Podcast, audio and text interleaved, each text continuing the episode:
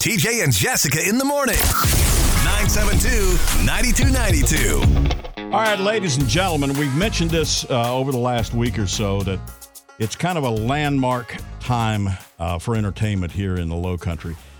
And we've talked about the fact that we have just exploded here in the number of concerts that now come here and are coming here in the future with all the different venues, small and large, that uh, just are, we're on everybody's map now. You Which know? is great. It's really incredible. But the thing in my head that changed the footprint of entertainment here in the Low Country uh, was the opening of the North Charleston Coliseum. And I remember that. I remember before that, we watched wrestling over at St. Andrews High School, and we saw concerts at the Gaillard Auditorium downtown, which was, you know, a, a nice old theater uh, that held a couple thousand people. I mean, it was very limited, and we had maybe one great show a year, good show a year. Then the Coliseum opened, and that changed everything. It really, I mean, it's and it's still here, thirty years later. And ladies and gentlemen, the guy who at that point, well, I think, was uh, doing a lot of custodial work. Were you really? I was doing a, a lot of anything they asked me to do. Oh, I was just happy to be there. Alan Coker is with us. Alan, good morning, man. Good morning. So happy to be here to celebrate 30 years of the Coliseum. Is it not incredible? It is incredible. You know, uh, my wife says a lot, don't blink when she's talking about the kids because they grow up so fast. And I think that's a, a Kenny Chesney song. Yeah, it was. I feel like I've blinked and all of a sudden 30 years have gone by and we've had 30 years of, of great memories and shows at the Coliseum. So it, it's amazing. So many, and and as the Coliseum has grown and expanded and found uses for different spaces and everything that has happened over there, um, I mean, it's it has just been one continuous ride. I mean, ev- everything's been an adjustment and a betterment and a and a lot of fun. There has been a lot of trouble, but there's been a lot of fun, Alan. It has been a lot of fun, and, and I, I appreciate you saying all those nice things about uh, how we really had a major impact on live entertainment in the Low Country. As you said, there were shows at the Gaillard, maybe at the fairgrounds every once in a while, but when we opened our doors, we really gave the entertainment industry somewhere to go consistently Yep. uh, in the low country and we were able to support those shows we bought tickets and that let them know that we were going to be a good thriving entertainment market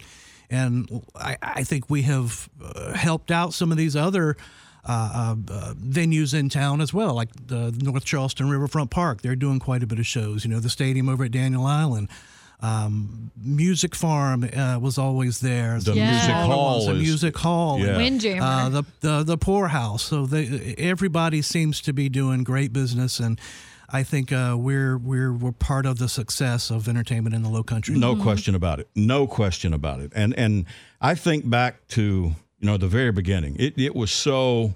I mean, we didn't know what to do with this. All of a sudden, you mean we might have three concerts a year here? Oh, that was awesome. You know, and we started with um, the biggest. I mean, I I remember this like it was yesterday. That Alan Jackson show was the first big concert at the Coliseum. What ninety three? It was. It was actually 30 years ago today. Was the Alan Jackson and Lorrie Morgan concert? yes, No it was. kidding. Yeah, yesterday was the first event uh, in Coliseum history, which was World Figure Skating Champions.